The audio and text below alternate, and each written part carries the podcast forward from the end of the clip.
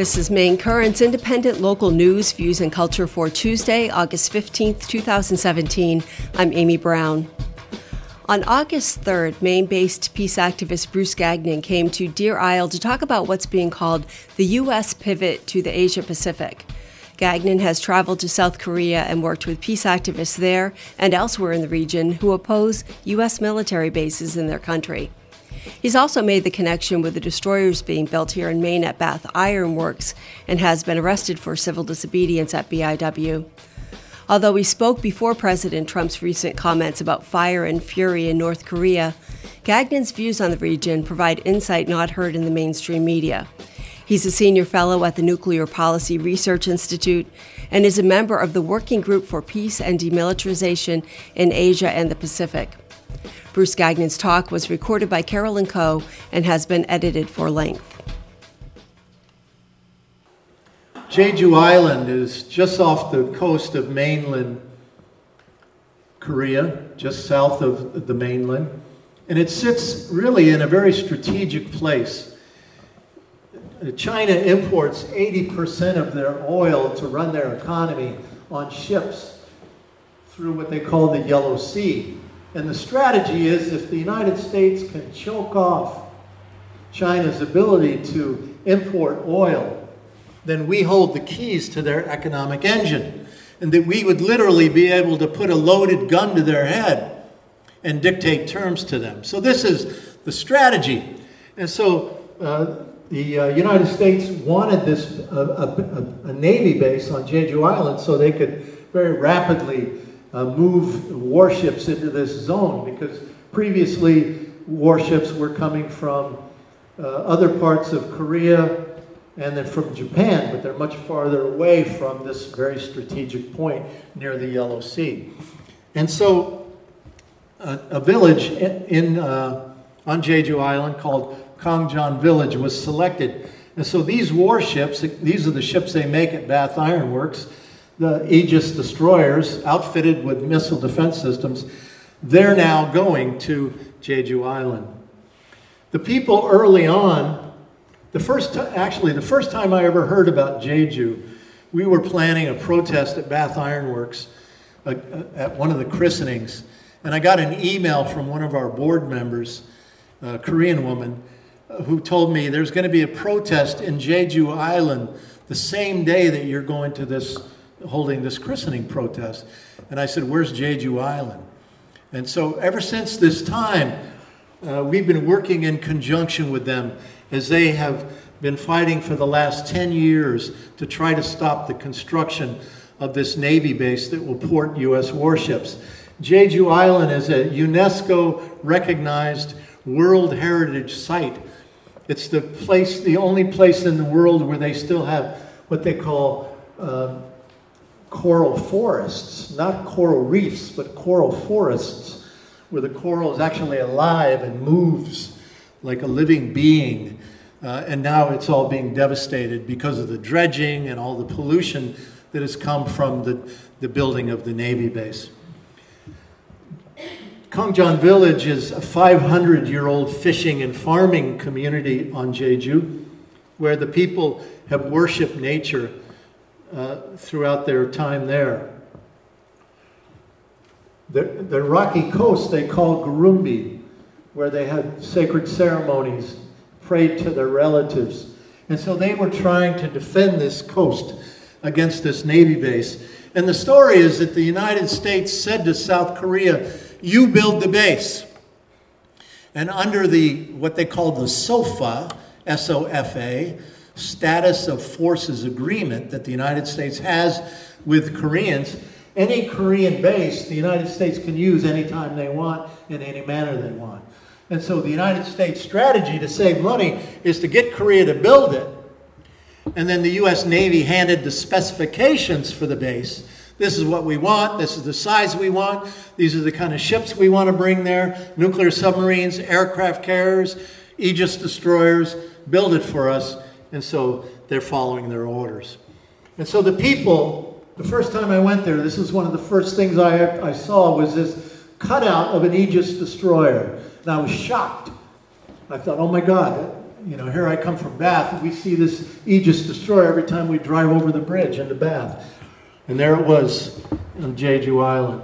And the people have been emphatic. This was 10 years ago. They've been emphatic. They don't want it. No. And so they've been in daily and nightly resistance against this Navy base for this past 10 years. The police have come from all over Korea. They didn't use police from Jeju Island. They sent police from all over the country to block the people. People would try to get into kayaks and go out into the ocean in order to get to Gureombi, the sacred rocky coast, because it, it was blocked off with razor wire and other, other, uh, other uh, restrictions. They couldn't get to it anymore. So they tried to go in kayaks, and the police would not even allow people to go into their own fishing port and go out in kayaks out to the water. One of the most famous people there protesting on Jeju Island is a Catholic priest by the name of Father Mun. He's one of the, oh, just uh, great characters in, in South Korean uh, effort for democracy. You know, after the, after the war was over, World War II, and the United States defeated Japan, Japan had occupied Korea for many years, very brutally. And so the U.S. took over. And who did the U.S. put in charge of South Korea after the war was over? Well, they put the former collaborators, the former Koreans, the Koreans who collaborated with the Japanese fascists. They put them in charge. The U.S. did.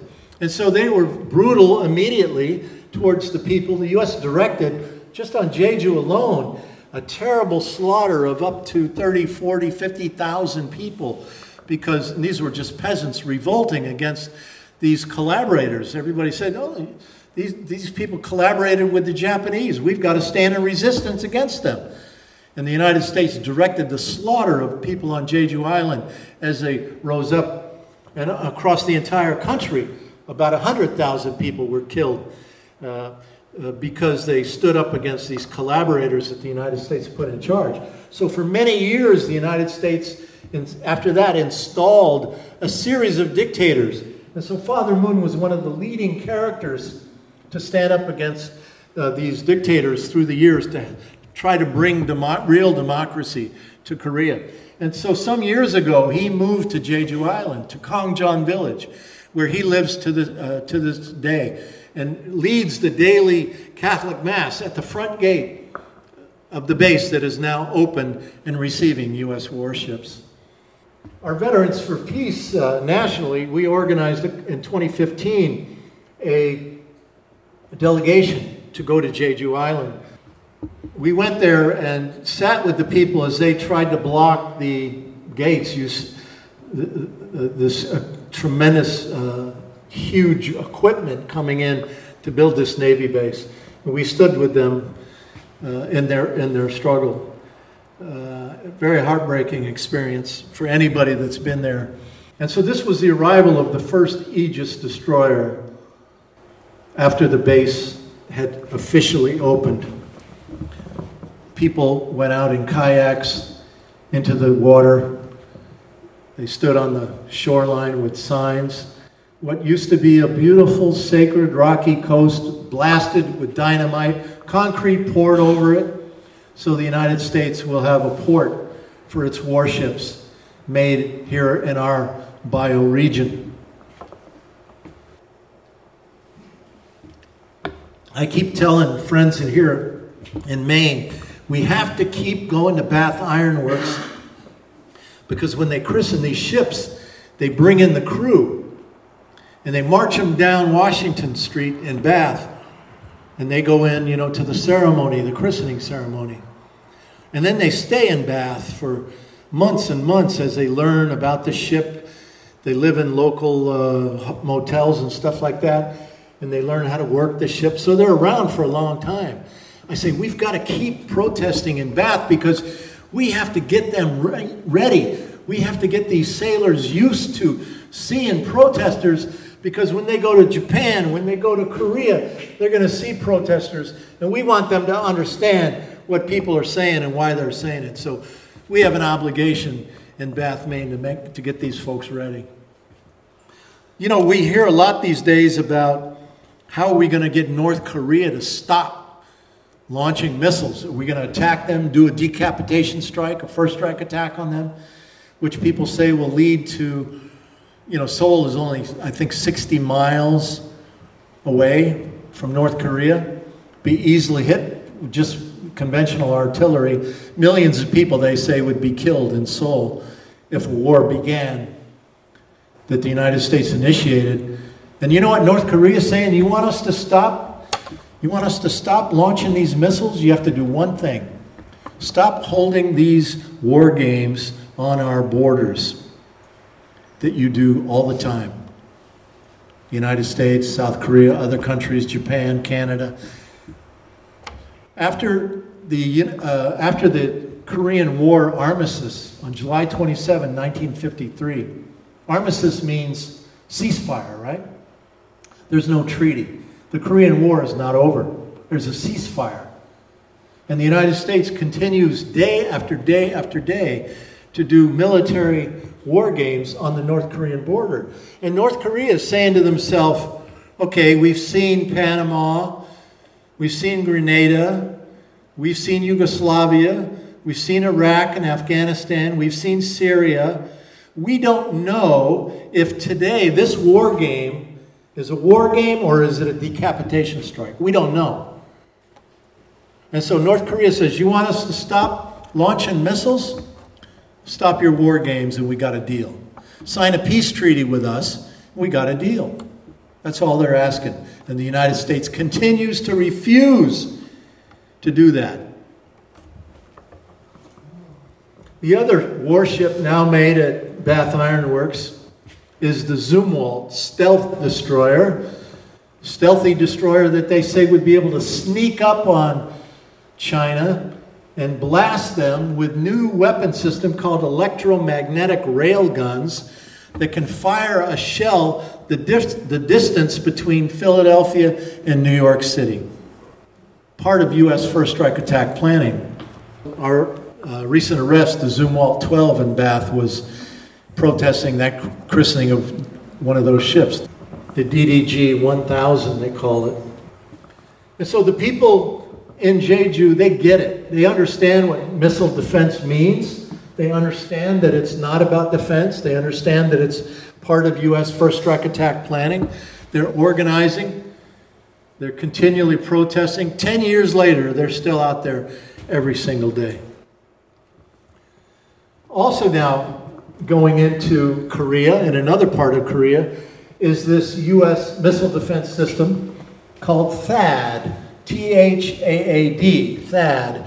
It stands for Terminal High Altitude Area Defense. So there are different kinds of missile defense systems. Some ground based launchers, some on ships. And the idea is to be able to try to hit the other side's missile at various stages of flight.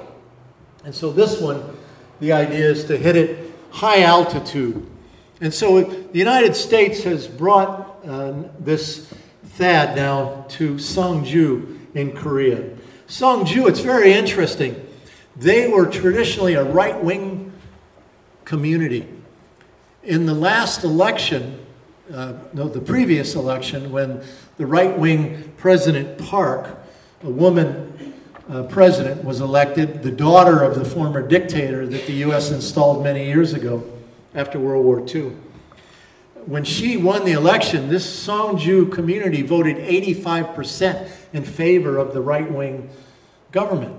But when it was announced that uh, THAAD was going to go into Seongju, probably because they figured that it would be safe because this is such a right wing community, we could get away with it. The community had a funeral procession where they en masse resigned from the ruling party. And they immediately joined the peace movement, and it became the top peace issue in all of Korea. So I like to say to people, you know, don't ever completely rule out uh, the, the people on the right wing because it only takes one circumstance that they might be willing to swing around on our side and come together with us. And I must say, the Korean peace community was very wise That they didn't say, oh, well, you're just a bunch of right wingers. Where you been all these years? Now you're, you know, you want to come and you want us to help you? No. They embraced them in the most loving way and began to help organize massive protests all over Korea. And so the people in Seongju have created a, a huge movement that made it very difficult for the United States to come forward with, uh, with uh, this THAAD missile. Not only would they protest all day long, but also every night for the last more than about a year and a half now. Every single night, they've held a candlelight vigil where they come together, sing, dance together. But then President Park was impeached because of corruption. They called it the candlelight uh, revolution. A million and a half, two million people marching through Seoul week after week after week forced the government to be toppled. And a new president was just elected, a liberal Democrat by the name of Moon. And he came into office saying, We're going to delay this deployment of THAAD. But the United States wasn't about to be denied. And so the United States pushed ahead with the THAAD deployment.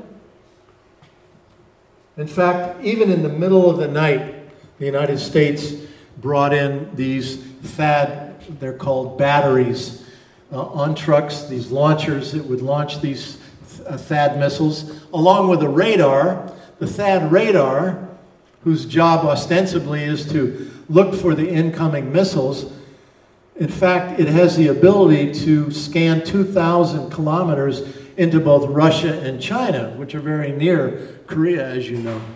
And so the people of Korea are very clear that that is really not about North Korea whatsoever.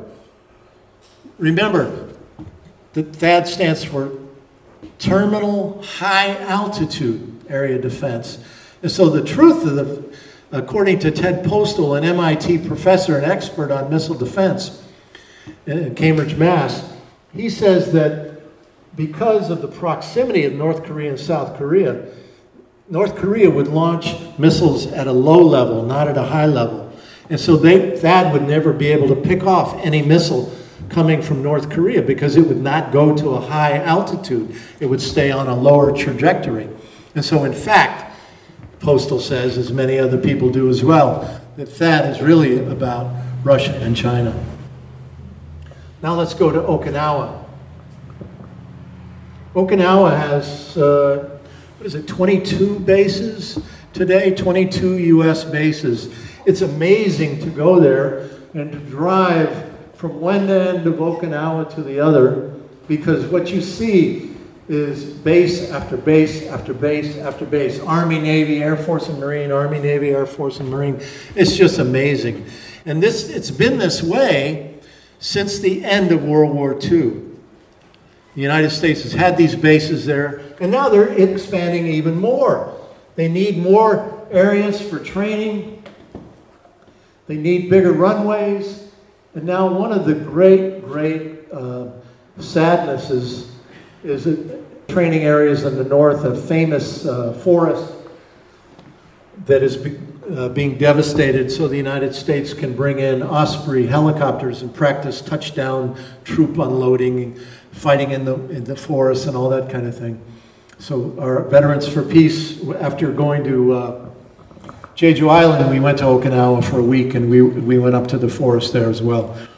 But this is one of the great tragedies of all. There's a bay in Okinawa called Oura Bay. And the United States is now building, well, I, I, I, should correct myself. The United States has told the Japanese government to build twin runways over Oura Bay. And in order to do that, they have to bring in landfill into the bay itself, where endangered coral reefs are, where endangered dugongs it's a relative of the manatee. There are only three or four dugongs left. They, they live in this bay. And so I think the number is, I, I believe it's three and a half million 10 ton dump truck loads of landfill have to be dumped. Can you imagine that? Three and a half million 10 ton dump truck loads of landfill have to be dumped there. And so the entire fishing community devastated. The entire way of life of the people of Okinawa around this bay devastated. And so they, they have now been protesting outside of the gates of the U.S. bases against this. So we went there, our Veterans for Peace uh, group, we went there and sat with them one early one morning while it was still dark.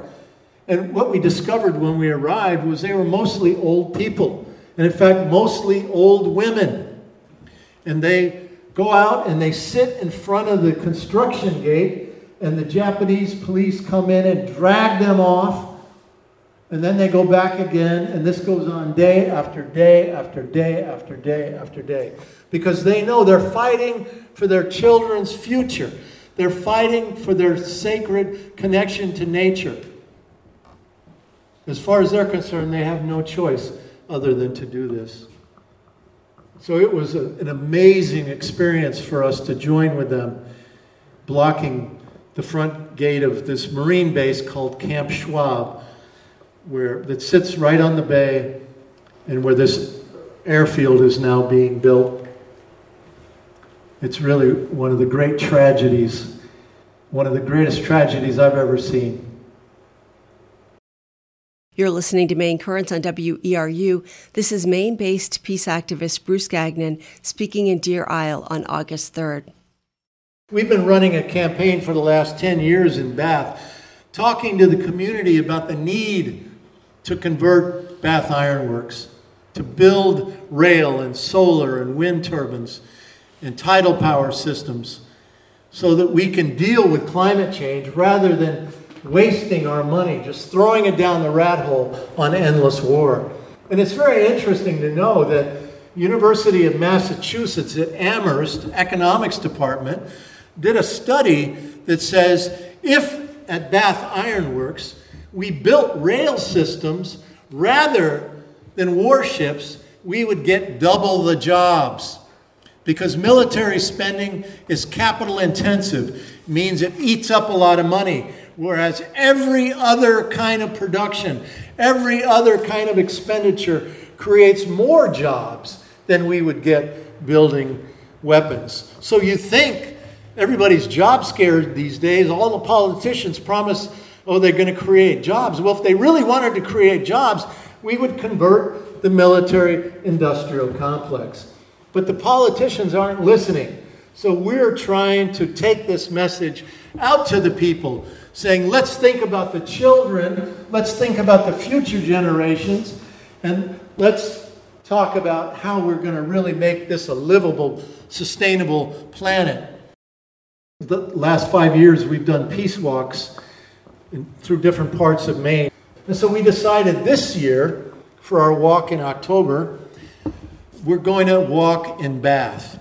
We're going to stay in Bath for five days. In the morning, we're going to hold a vigil as the workers come to work.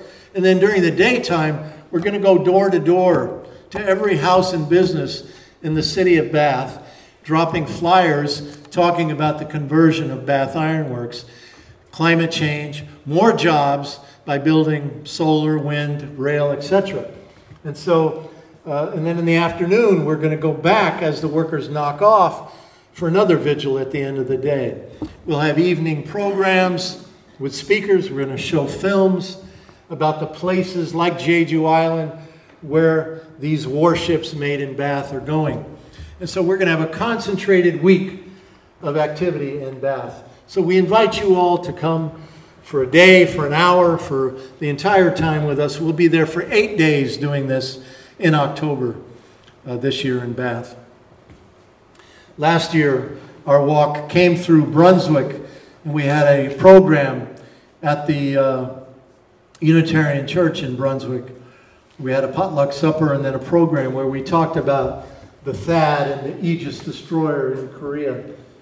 And we had uh, uh, Buddhist monks and nuns led our walk, Japanese uh, Buddhist monks and nuns from an order called Nipponzan Myohoji. They've led all of our walks that we've done, very spiritual experiences for all of us.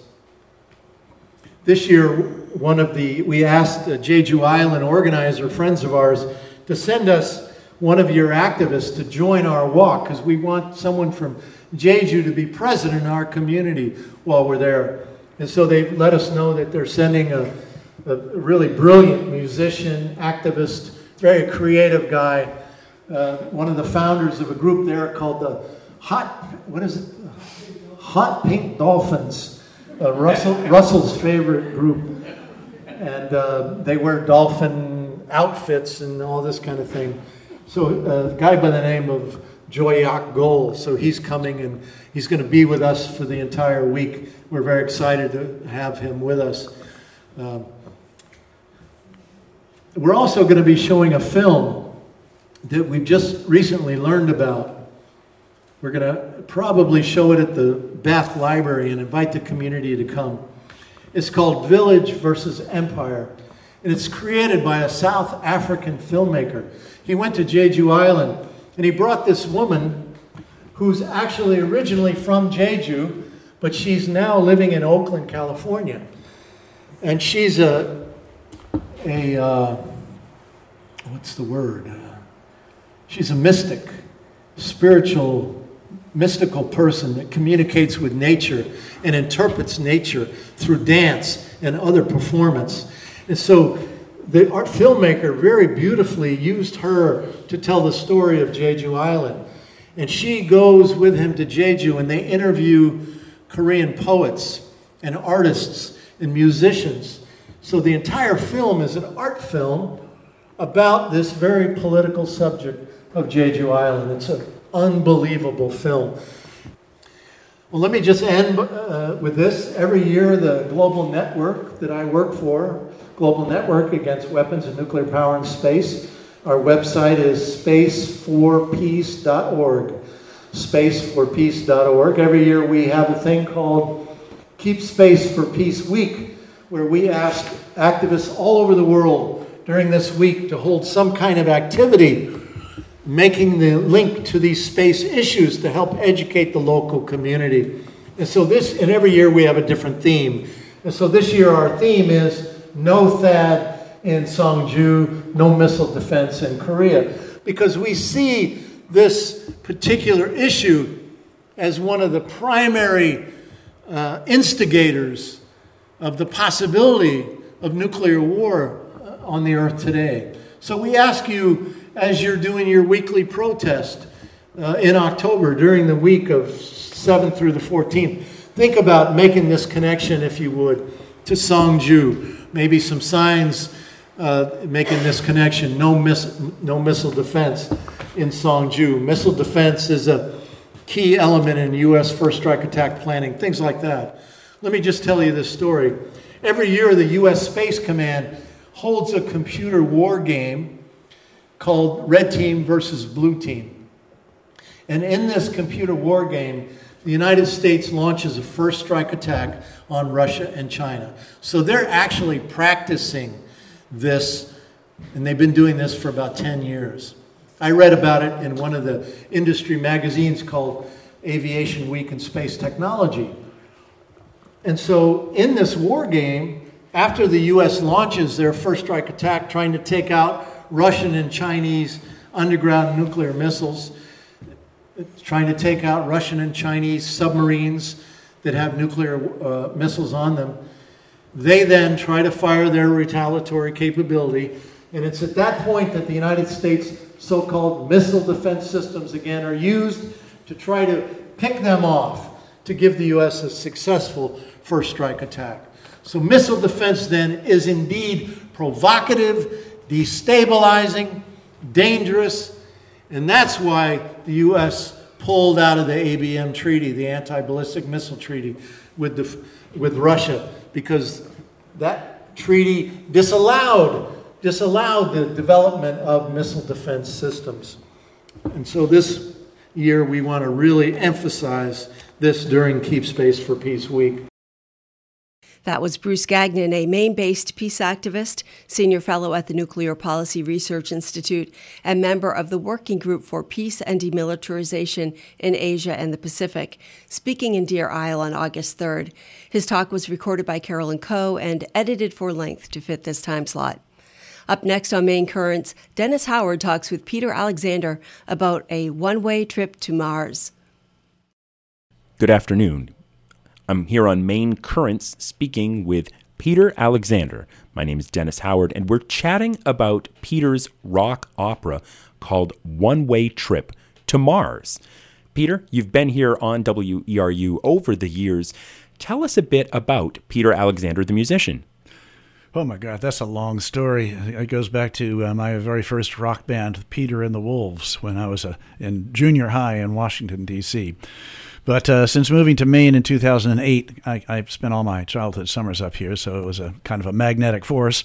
But when I moved here in 2008 and then moved to Bath in 2011, uh, I, I, formed a rock and roll band called Hollow Body Electric. Recruited my wife uh, and life partner, Johanna Harkness, into the band, first just to sing harmonies, and then she started writing songs. And then she got the idea for a rock opera uh, based on the idea of a one way trip to Mars, which is, we were astounded to learn that a company in uh, the Netherlands called the Mars One program actually is advertising and promoting a one way trip to Mars to colonize the red planet, and over 200,000 people have signed up. Many of them leaving their you know ready to leave their families behind and i thought oh, okay, if the FBI's after you, maybe. But my God, what is? But what about that? And what about the psychology of somebody who would leave behind everything? And then Johanna started writing songs from the perspective of what about the people left behind? And uh, it was pretty organic process. You know, at first we didn't really have a storyline. Uh, we just had this vague idea that uh, the guy's going to go flying off to Mars, and you know, we thought about making it over time and space and you know, centuries later with cryogenically frozen, you know, people and stuff. But we made it actually really simple and brought it down to what actually could scientifically happen with NASA planning a, a manned mission to Mars in 2033 and Elon Musk with his SpaceX program, looking at a date considerably in advance of that, and other space programs around the world also uh, contending to uh, be the first one to send humans to Mars and to colonize the red planet. There's a lot of activity here. So this is not at all beyond the realm of possibility. And uh, we first put on the show, uh, we, we, we wrote 18 songs together and put it on as a concert at the Chocolate Church last fall attracted the attention of a of a Hollywood, I'm sorry, I mean a Broadway actor and director, producer. And uh, he's been working with us to rework the piece for musical theater. And now we've got 28 songs, a very uh, cohesive storyline, better character development. And it's all in music. There's not a single spoken word, so it's not a traditional musical. It is a rock opera, all in rock and roll music with a rock band, 11 piece rock band that'll be providing the foundation. And uh, we hired cast out of New York, and we're putting it on at the Waterville Opera House at the end of August, August 24th through 27th. Obviously, a rich sort of subject matter, but many people might have just simply composed an album. Why a rock opera, which takes it to a new level of complexity? Because we're crazy, perhaps. Um, but, you know, you don't know when you start climbing a mountain like that just how much is involved. And, you know, we're learning as we go. And if you knew, you'd probably be intimidated to start. But we were really intrigued with the idea of taking this onto the stage. And uh, it worked really well, even as a concert version. When we did it at the Chocolate Church, the audiences loved it. And I mean, I had one guy come up to me and said it was the best evening of entertainment he'd ever had. And I thought that's pretty flattering. But uh, we responded to their enthusiasm with uh, a deeper commitment to take the thing to the next level. So yeah, we've sort of jumped off a cliff on this one, but it's exciting. We've we've collected a really amazing team, and it's gonna. It's not just uh, actors on stage singing these songs. There's also uh, Chad Lefebvre, who um, grew up in Waterville but does a lot of cinematic background work in uh, for musicals uh, in in uh, Broadway, has developed a uh, it's a cinematic backdrop where the audience will go with these characters into space and they will be with the characters on the surface of Mars, all through video, uh, archival video files from NASA and um, some of these other space agencies. It's pretty darn incredible. It's going to be a, a, a pretty mind blowing experience, and I can't wait to sit in the audience and watch it now, David Bowie, Elton John, Peter Schilling, people have written songs about being an astronaut, and it seemed like there was so much attention on space and exploration, perhaps in the 1960s and maybe through the 70s and the 80s during the space shuttle's heyday of publicity. But nowadays, with everybody looking down at, at some device in their hand, are you finding that this is a great idea that people are realizing there's still some excitement to be had up in space. This is this subject matter of this rock opera could actually appeal to people who haven't thought about space or anything new in a long time. This is partly why we caught the attention of people from the space exploration community. Um, you know, after the uh, moon landings, uh, there was a decision made uh, at the f- executive level of the federal government to pretty much suspend those uh, long distance travels. And we went into the, the shuttle program and that did that for 25, 30 years or whatever. There is now a much bigger push uh, to reawaken and re energize the space exploration efforts. Uh, in particular, the logical next target is Mars. We've done the moon. Now uh, there's talk about establishing a way station on the moon. Uh, so that uh, the fuel issue is a big one. Uh, how do you how do you, where do you get the fuel to get there? How do you how do you transport it? Taking it all from Earth is a pretty big chunk of uh, energy. So they're talking all kinds of different technologies. But the point is that the space exploration community is re-energized and uh, Explore Mars is a nonprofit out of um, they, they're out of Massachusetts, but now located in in D.C. area. They're the ones who found us online. Ironically.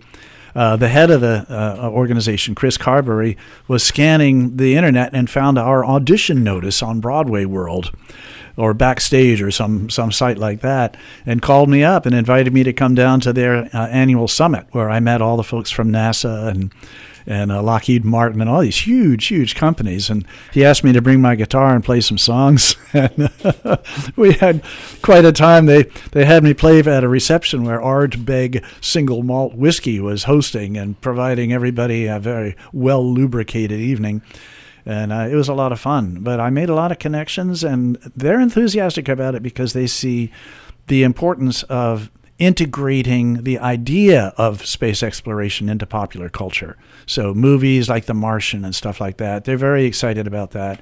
And they're particularly excited about a Broadway bound stage production like ours. Uh, so, that's where that came from. I recently watched the Jennifer Lawrence Chris Pratt film Passengers, which is about a one way trip to mm-hmm. somewhere much farther out. And I'm realizing in rock opera and Broadway musical esque form for something like this, I imagine a venue like the Waterville Opera House is really one of the few places you can pull this off in Maine. You need a venue that's capable of, as you said, the stage sets. You need to have acoustics. You need to have space for, for the show. Is the Waterville Opera House the ideal location for you in this event? At this point, yes. Uh, it, it's the best location for us in the state of Maine, without a doubt. They have state of the art theater. They have incredible uh, lighting capacity, and they have one of the best sound systems, and it's a size that's manageable for us. So the audience can have what amounts to basically still an intimate experience with the uh, production. It's an 810 seat theater. Uh, so yeah, that's that's why we chose it. And um, there are actually some shows that were spawned at Waterville Opera House that have made it to Broadway. So uh, we're looking at that as a precedent and as an opportunity. Now, this topic of space exploration and the space program, I'm curious if this is a relatively recent interest of yours or if you have always been interested in space exploration. Well, ever since Neil Armstrong, you know, actually even even since uh, uh, Shepard went up that first time, I was a little kid at that point, and of course that's exciting. And um, I think the interest faded for me uh, after the moon landings. After 1969, mm-hmm. it became kind of routine, and then the moon landings ended, and it became a shuttle program. And so, uh, starting in the mid 70s, it, it, I kind of lost interest uh, as I think the general public kind of did too. It just became routine. But now this is new. This is exciting. This is um, innovative. and it's enormously challenging. We're talking about sending humans to a planet when a, a warm day is like 200 degrees below zero. And uh, the atmosphere is about one one hundredth of what we have here on Earth. The gravity is about uh, one third. Uh, it's in uh, when, when I went to this conference, I learned a bunch of really interesting things. I mean, the health issues are are enormous. Uh, sending somebody up in space, it takes depending on when you leave, it could take from six or seven months to two and a half years to get there at the current speeds at which spacecraft travel, twenty to twenty five thousand miles an hour. Uh, because the way the orbits work, at the closest place is about 50 million miles away, and at the furthest point is about 250 miles million miles away. And if you do the math, but 20,000 miles an hour, that's a pretty long trip. So, but then, you know, when you get up there, uh, how do you survive? Uh, it's like they're incredible challenges. But we, all the people in the space exploration, exploration community are saying we have the technology. It's been available for a long time. What we have lacked is the political will and the, the financial um, background. So that's, that's what we're, um, we're looking at as a society and what we're looking at culturally and artistically is the impacts on our society. What's the impacts on the human beings? And um, one more little tidbit. Uh, you know, Stephen Hawking, who everybody knows about, has been saying it's an imperative for the human race to populate another planet because he's saying it's a, not a probability, it's a certainty that Earth will be subjected to some kind of calamity. And whether that's an asteroid or whether it's a self imposed calamity like global warming or nuclear terrorism or some other thing that causes the human race to go into really serious survival mode uh, he's saying we need to have humans on a, human, thriving human colony on another planet in order to ensure the survival of the human race. So we actually took that idea and built it into our rock opera. And uh, part of the plot is that once uh, our hero uh, gets up to Mars and starts assembling the components for the colony that is supposed to follow, uh, nuclear terrorism and global warming and catastrophic events on Earth cause communication links to go down. And so he's stuck up there by himself with no communication. He doesn't know what's going on. And then the space agency, in a last sort of heroic move, as they realize everything is going to pot, they send Paolo's life partner and fellow astronaut, Cassandra, up to join him. She doesn't know if he's alive. He doesn't know she's coming. And he goes from being this like full of himself, you know, top gun kind of guy to becoming really humble. And she goes from being the woman who was left behind to becoming totally empowered and like the salvation, literally, of the human race. So that's a, kind of a cool intersection. I, I, get from listening to you talk about the rock opera, and of course, I don't want you to toss out any spoilers or anything, but I get the feeling that a lot of this, as you've mentioned, has been grounded in you learning about space exploration, the the industry around it. I'm curious, though, if much of this also comes from science fiction, which is a genre that seems to vary in degrees of popularity from time to time, but right now would seem to be at maybe another another peak.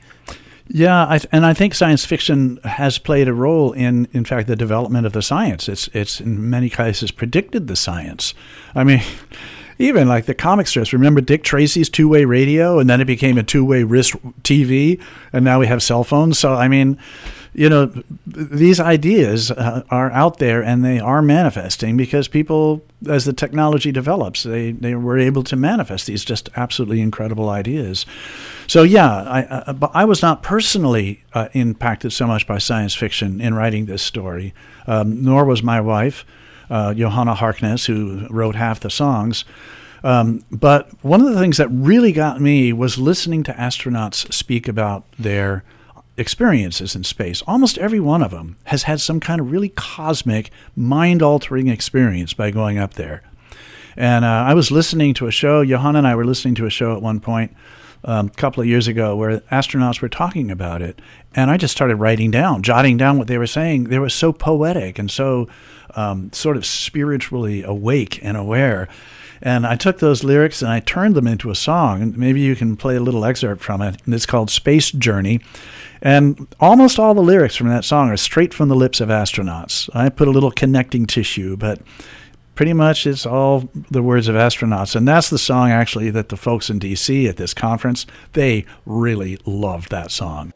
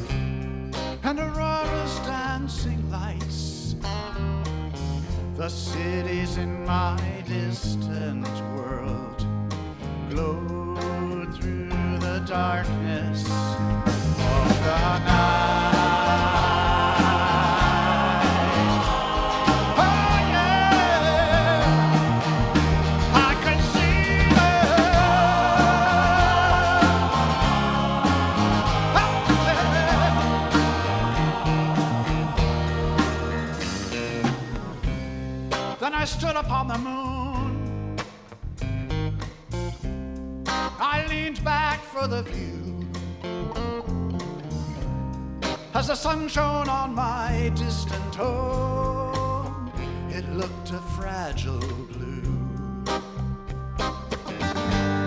And the sky was black around me. And yet I felt no fear.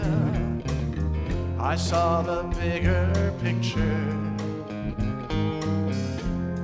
And from this distance,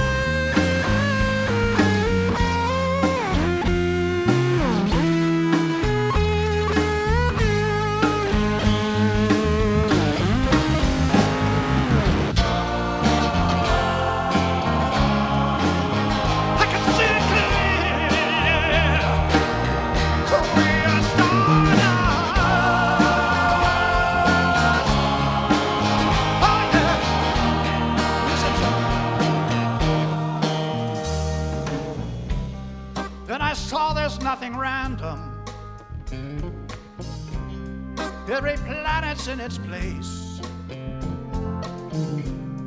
All the trouble in that natural world is from the human race. But there's challenge and confusion as I wonder what to say to share this revelation. Maybe friends will come to listen someday.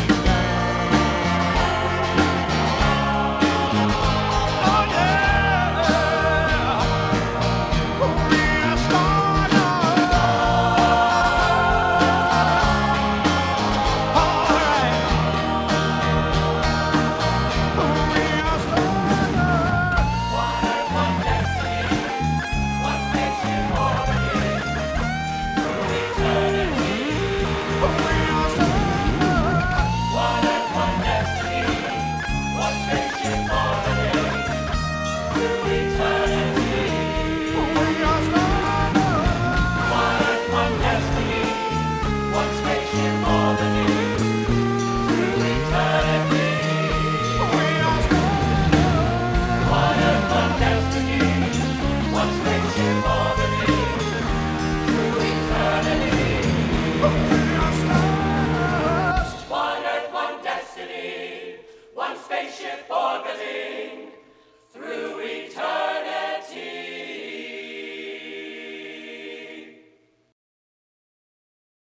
There's a very small club of people who have been off this planet looking down, and uh, these are their thoughts and their words. Yeah, well, and we have a couple of astronauts here from Maine, and um, uh, one of them is the head of the uh, astronaut. Uh, what do you? The, the contingent of astronauts. I don't know what they're called. Uh, and that that's a, a fellow named Chris. Uh, I'm, I'm spacing on his name, and then um, I think it's Jessica Meir. Uh, is a, um another astronaut whose time is coming. I think she has not gone up yet, but I think her time is coming either this year. Her rotation is coming this year or next. She's soon to go up.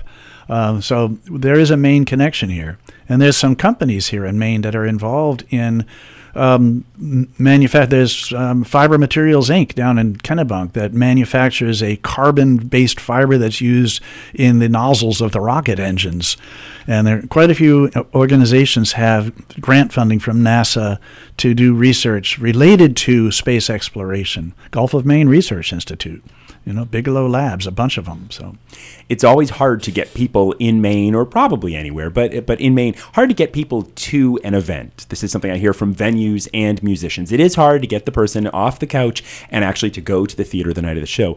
A lot of our audience, I think we can safely say, are committed activists or people very concerned with the world, news, public affairs are very important, uh, activism. And and what would you say to somebody who thinks this kind of subject matter is perhaps just an escapist silly little musical. Why would they go see this when there's big things happening on Earth? Do you think it's because of the issues that it's touching on? I think that is a significant piece of it. Uh, I am personally a longtime political activist, as anybody who knows me knows. I've had to really restrain myself on my Facebook page, but um, especially in the current political climate. But um, we have written into a lot of this material a sort of a, a social and environmental ethic that underlies the storyline, and we don't put a political spin on it. It's simply the facts uh, as as the story develops. It's global terrorism, nuclear terrorism, uh, global warming, I should say, um, catastrophic events. And one of the lyrics in the song, the guy realizes he's standing on the moon looking down at the earth, that all the problems back on earth are caused by the human race. And, uh, you know, so yeah, there's definitely an activist element to this. And uh, we hope that the music uh, is really good. I mean, uh, we hope that people find the music to be really good and that it's worth spending an evening. It's not just an evening of, of entertainment, which I'm I'm not going to be on stage, so I can say it's going to be a great evening of entertainment. Um, we have really fantastic actors. Uh, when we went and did the auditions in New York, uh, and two of the actors are from here in, in Maine, but the ones uh, that we did in New York, we had over 200 apply, and we auditioned about 50 or 60 of them. The ones we chose were so good that when we sat and listened to them, they brought tears to our eyes. I mean, I'm not kidding you. It's just like absolutely amazing voices that are so full of soul and so full of passion and so beautiful. It's just, we're like beside ourselves. We can't wait to, to listen to this thing. and this is coming to the Waterville Opera House August 24th, 25th, and 26th at 8 p.m. and then August 27th, a matinee show at 2.30. right. And that's at the Waterville Opera House. It's a rock opera called One Way Trip to Mars. And we have been speaking this afternoon with Peter Alexander. And Peter, I wanted you to have the chance to tell people where they could learn more about the rock opera, your music itself, and more information on this event. Well, we have a pretty big presence on Facebook. Uh, one way trip to Mars.us is our official uh, site, or one way trip to Mars.org, which is a little more commonly known. Even one way trip to Mars.net, so you can hardly miss. Uh, on Facebook, if you just search for me, uh, as actually, you won't find me as Peter Alexander because that's my stage name, and my legal name on Facebook is Peter Blachly, B L A C H L Y, which nobody seems to be able to pronounce, which is why I use Alexander. but now that you know what it sounds like, you can call me Peter Blachly if you want to, and you can find me pretty easily. But on Facebook, you can also find One Way Trip to Mars. And we're all over the media these days. We're getting a lot of media coverage. Bob Keyes uh, from the Portland Press Herald did a fantastic article about the show a few weeks ago. Uh, Northern Journeys, that just came out, has a really nice article. it was based on interview questions they sent me, and then they just turned it into an article. So it's basically they're crediting me as the author, but it's um, I enjoyed reading it after it finally came out. Uh, so yeah, it's easy to find us. And uh, Waterville Opera House is operahouse.org, and they have information on the show as well. We wish you good luck with the premiere. Thank you so much, Dennis. It's been a pleasure. That was WERU's Dennis Howard speaking with Peter Alexander about the rock opera A One Way Trip to Mars, premiering at the Waterville Opera House on August 24th. The website for more information is onewaytriptomars.us. And you've been listening to Maine Currents. Join us here on WERU every Wednesday at 4 for independent local news, views, and culture. I'm Amy Brown. Contributors today were Carolyn Coe and Dennis Howard, and all of you who made a donation during our pledge drive last week, thank you. You can reach us at news at weru.org. Archives of our shows can be found at our website, weru.org. Democracy Now! is coming up next, and then Jazz Alchemy, so keep it tuned here to Community Radio, WERU FM 89.9 Blue Hill, 99.9 Bangor, and streaming online at weru.org.